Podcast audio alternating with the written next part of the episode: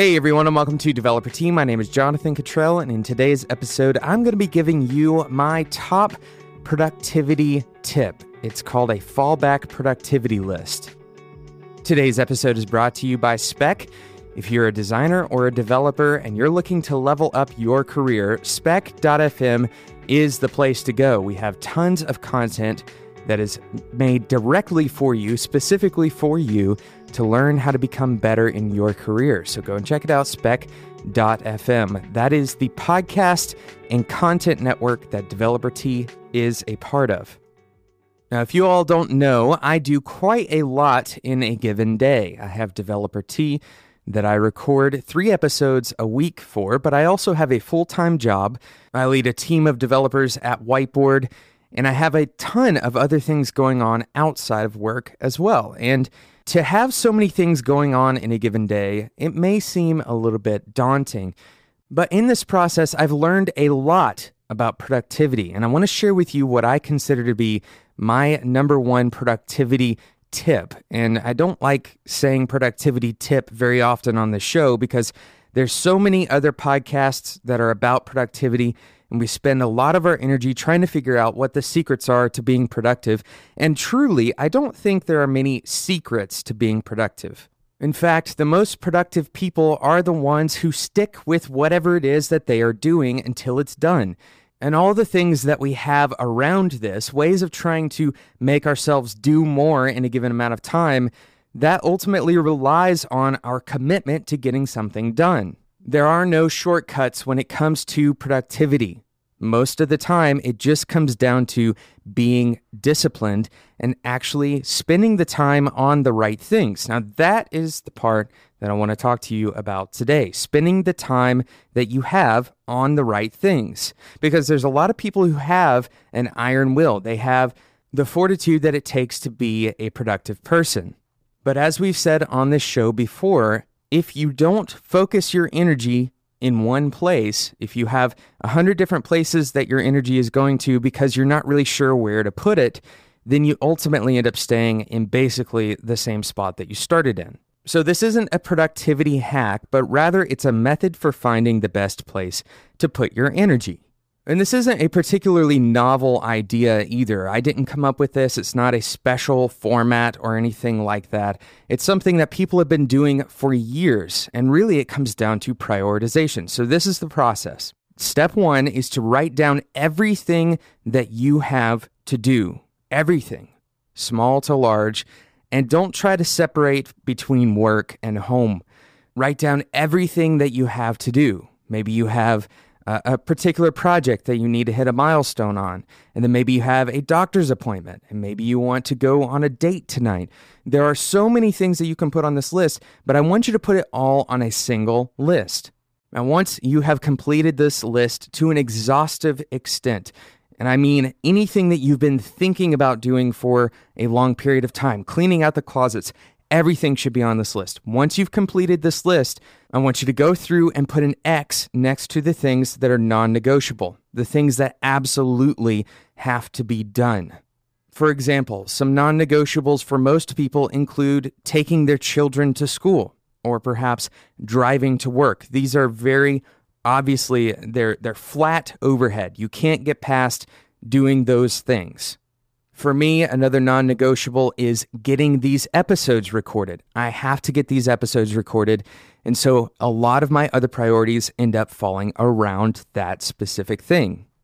Next, I want you to prioritize the entire list, including the non-negotiables. Of course, the non-negotiables are all going to be at the top, but I want those to also be listed in order of priority. So maybe you have five things that are non-negotiable. Those are going to be listed numbers one through five. But even within those non-negotiable things, you're going to have one thing that is more important than another. It absolutely has to be done, uh, maybe even more than another one of your non-negotiable items. Because the reality is sometimes we have more non-negotiable things than we have time in a day. And this is when we start feeling overwhelmed, where we feel like there's not enough time in the day. When we have more things that we absolutely have to do, then we have time in the day to finish those things. Now, there's a little tip kind of hidden in this. If you consistently find yourself with more non-negotiable things than you have time in your day, then you're probably going to end up in a situation of unhealthy stress, and you most likely need to slim down the number of things you're committed to. In other words, the word non-negotiable means something, right? You have to do these things. And if you have to do more than you can do, then that's an imbalance. You're going to ultimately end up failing at being productive because you can't even finish all of the things that you absolutely have to do. But for most people, the non-negotiables are accomplishable. So I want you to arrange your day in such a way that you can accomplish the non-negotiable things first. Now, sometimes the non-negotiable things end up having to follow a set schedule because they depend on other people. But for the things that you can accomplish on your own, I want you to accomplish the non-negotiable things first. And this is no surprise, keep the list that you have in front of you handy throughout the day. Whenever you find yourself without something to do, look at the next most important thing on the list. Now, you may be thinking this seems obvious, right? It seems obvious that you should prioritize the things in your task list, but I can tell you that this is the missing piece of productivity for most people. People have a tendency of looking at a list of five things that they have to do and becoming paralyzed, or trying to do little pieces of each one in parallel.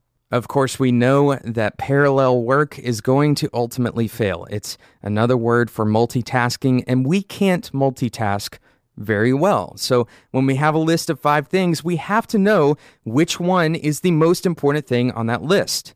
Now, here's the other valuable thing about this particular exercise. Instead of forcing yourself to determine in the moment what the most important thing is, you have predetermined for yourself what you're going to work on, or perhaps more accurately, how you're going to spend your time. This reduces the amount of overhead and switchover in the middle of your day when you have to go from one thing, when you finish task number one, going to task number two. Instead of having to decide what task number two is, you can flow directly into task number two because it's already been determined for you. Now, ultimately, this technique works well with something like the Pomodoro technique.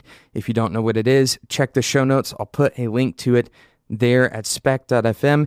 But the Pomodoro technique allows you a time of rest in between uh, the sprints that you do throughout the day. Now, here's what I want you to do in those periods of rest. I want you to have a goal for your rest time.